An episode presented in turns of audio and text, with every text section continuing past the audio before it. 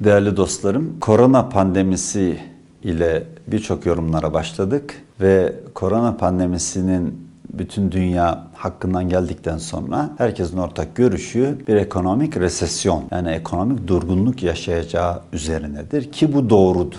Yani neden? Çünkü 2019 yılında dünya ekonomi büyümesi 3.3, %3.3 büyümüştü. Dünyada ekonomimiz 2019 yılında %3.3 büyümüştü. 2020'de IMF'nin tahmini %2.9 olacağı üzerineydi. Yani 3.3'ten 0.4 kadar düşeceği noktasında IMF'nin bir öngörüşü vardı. Fakat bu korona pandemisinden sonra IMF de biliyorsunuz Dünya Bankası da görüşlerini sürekli değiştirmeye başladılar. Erken tahminlerle IMF yani çok erken ifadesiyle %2.4 büyüme olacağını düşündü ama bu pandeminin devam etmesi, yayılması özellikle Afrika gibi ya da alt kıta gibi Hindistan, Bangladeş, Pakistan gibi ülkelerde de yayılmasıyla çok daha büyük ölümler, çok daha büyük ekonomik sıkıntılara sebep olacağını öngörmeye başladılar ve bu da demektir ki aslında iki bile çok iyi niyetli bir bakış olur ekonomik büyüme. 2020 belki de dünyada ekonomik durgunluğun son yıllara baktığımızda en büyük ekonomik durgunluk olacağına işaret eder. 2020 büyük bir resesyon 2020'de bizi bekliyor. Bu pandemiden sonra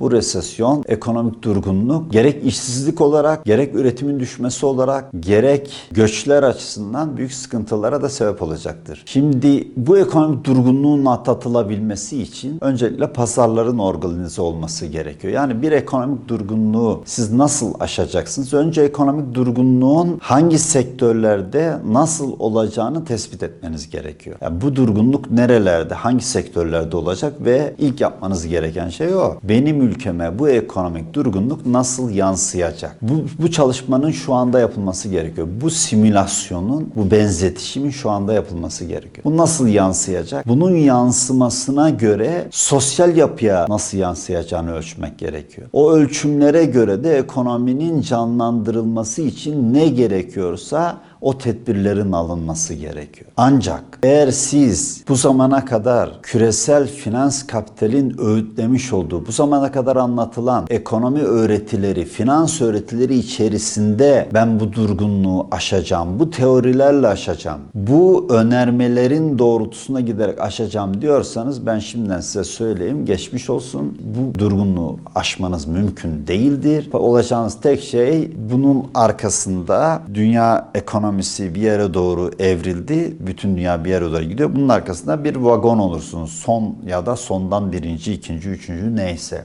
Bunun ötesine gidemezsiniz. Dolayısıyla yapılması gereken şey evet bir ekonomik resesyon olacak. Çünkü ihracatı ithalatının bir buçuk katı olan bir ülkeyiz. Yani biz 100 ithal ediyorsak 150'yi ihraç etmeye çalışıyoruz. Ana hatlarıyla. Şimdi ihraç edemiyoruz. İhraç edemediğimiz takdirde ne olmuş olacak? Biz biz ithal ettiği ürünü işleyip %60 mertebesinde ihraç eden bir ülkeyiz. Yani eğer siz ihraç edemiyorsanız ithalatınız da düşecek demek. Artı ağır borçlu bir ülkeyiz döviz üzerinden ve siz eğer işler durduğu takdirde tarımda da ben toplulaştıracağım, endüstri kuracağım diye küçük aile tarımlarını da ortadan kaldırmış bir yapıya sahip bir ülkesiniz. Yani aslında oldukça tarımdan başladığımız zaman oldukça dağınık yapıya sahip bir resesyonla karşı karşıya kalacağız. Bunu düzeltmek için size çok büyük değerler paralara ihtiyacınız olacak. Siz bu paraları dışarıdan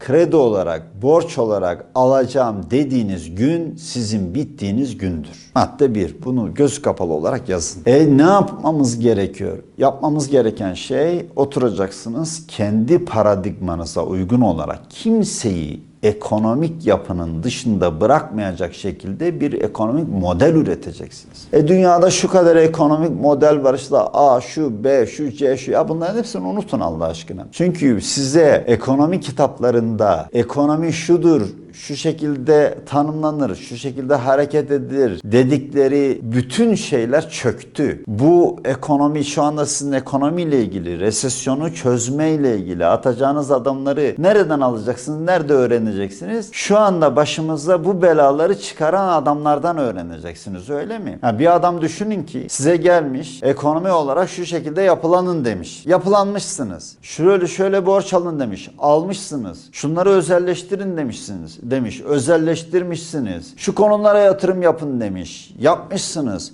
Şöyle fon oluşturun demiş. Olmuşsunuz. Ondan sonra bütün sistem çökmüş. Çöktükten sonra şimdi diyorsunuz ki aynı adam gelsin bakalım buradan bizi nasıl kurtaracak. Ya yapmayın bunu Allah aşkına. Bunu dediğiniz takdirde o adamlar gelir size gülerek derler ki ya bunlar uslanmıyor herhalde. Yani bizim bütün bu yaptıklarımız karşısında hala bize soruyorlarsa biz onları bağlayalım vagonun en son halkasına. Koştursunlar gelsinler sürüklensinler. Bize ne? Yani sizin canınızı onlar mı düşünecek? Ne yapacaksınız? Mevcut ortodoks ekonomi mantığını bir kere çöpe atacaksın. Bu mevcut ortodoks ekonomi mantığının bize dayatmış olduğu yaşam tarzı var. Onu çöpe atacaksın. Bu yaşam tarzı değil mi bu belaları başımıza çıkaran? Etrafınıza dönün bakın bakalım. Bu tarzda yaşadığımız müddetçe şimdi bu yaşam tarzı değil mi bize dikine binalar yapın diyen? Çünkü daha çok kar etmek için, karı maksimum yapmak, maliyeti minimum yapmak için dikine binalar yaptık. Binalara şimdi kapattık milleti. Hapishaneye çevirdik. Dışarı çıkamazsın. Şey. Halbuki herkesin önü arkası bahçeli. Çok değil. 300 metrekare üzerinde bir evi olmuş olsaydı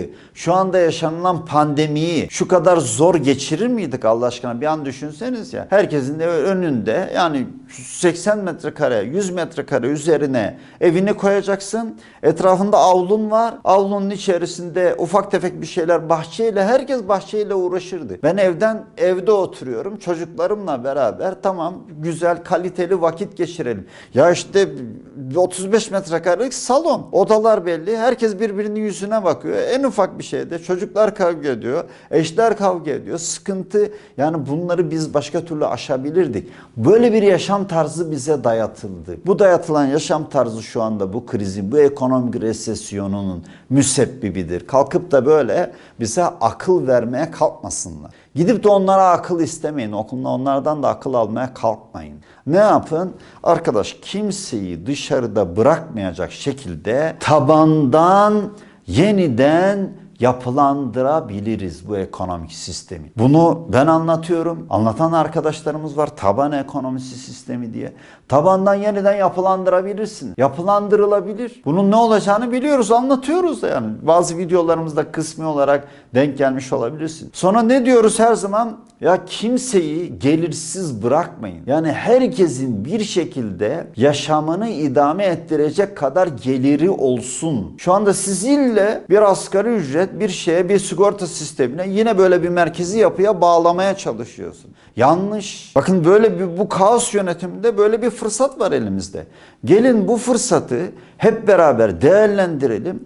Yepyeni bir taban ekonomisi sistemi oluşturalım. Kimseyi sistemin dışına bırakmayalım. Herkesin bir geliri olsun ve kentleşmeyi böyle dikine binalarla değil ülkemizde her tarafta toprak bol her yayalım. İnsanlar bahçeler içerisinde huzurlu, refah içerisinde sağlıklı yaşamlarını sürdürsünler. Böyle bir dönüşüm için şu anda adım atarsak bize ne Amerika'dan, ne Avrupa'dan, ne de dünyanın herhangi bir merkezinden ya ne yapıyorsunuz siz orada? Nerede görülmüş böyle bir ekonomik tedbir? Nereden buldunuz böyle bir ekonomik uygulamayı diyemez. Hiç kimse diyemez. Neden diyemez? Çünkü onların dediklerini yaparak bu hale geldik ve onlar da başlarına belayı buldular. Şu anda ne yapacaklarını bilmiyorlar. Bakın şunun altını çizerek söylüyorum. Şu anda ne Avrupa'da ne Amerika'dakiler ne yapacaklarını bilmiyor.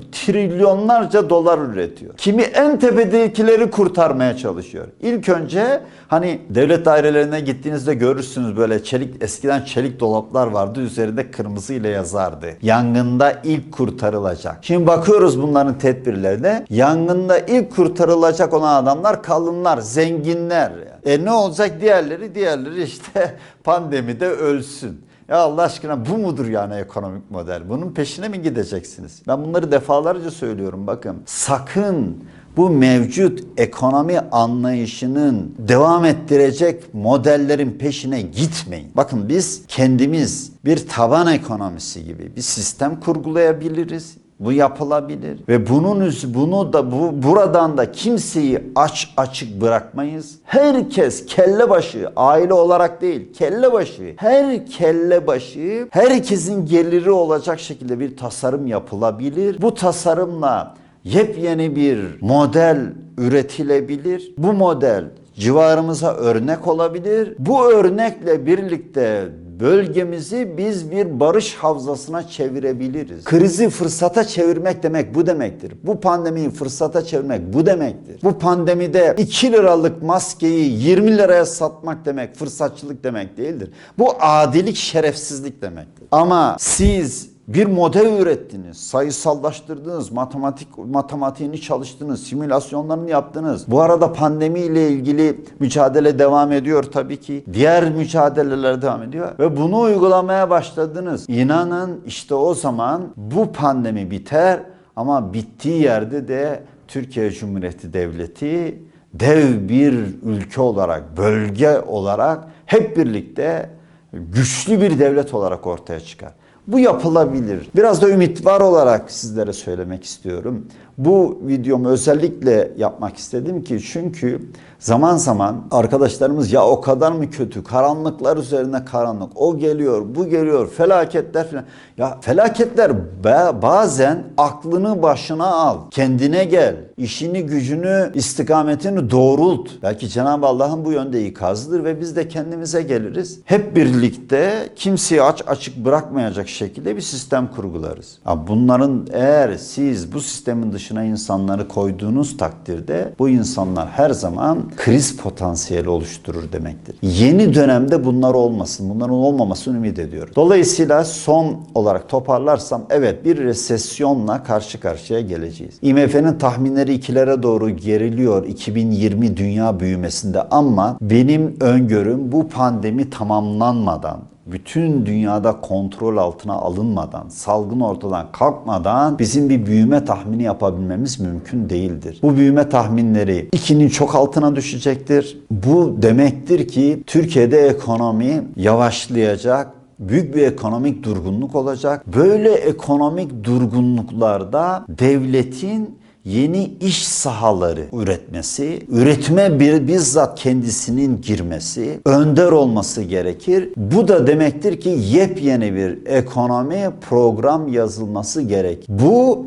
mevcut küresel ortodoks ekonomi mantığının dışında olursa bize yeni ufuklar açar ve ülkeyi, ülkemizi yepyeni, güçlü, müreffeh bir ülke yapar. Bölgesinin başat ülkesi yapar. Bölgede barışın öncüsü haline getirir. Umarım bu çerçevede ekonomik durgunluğu aşma yönüne gireriz. Bu kaos yönetiminin bir parçası da işte bu ekonomi gelecekteki durgunluğu çözümleme ve bu ekonomiyi yönetmedir. Bunun da isabetli bir şekilde yapılacağını ümit ederek hepinizi Allah'a emanet ediyorum. Hoşça kalın, sağ olun, var olun.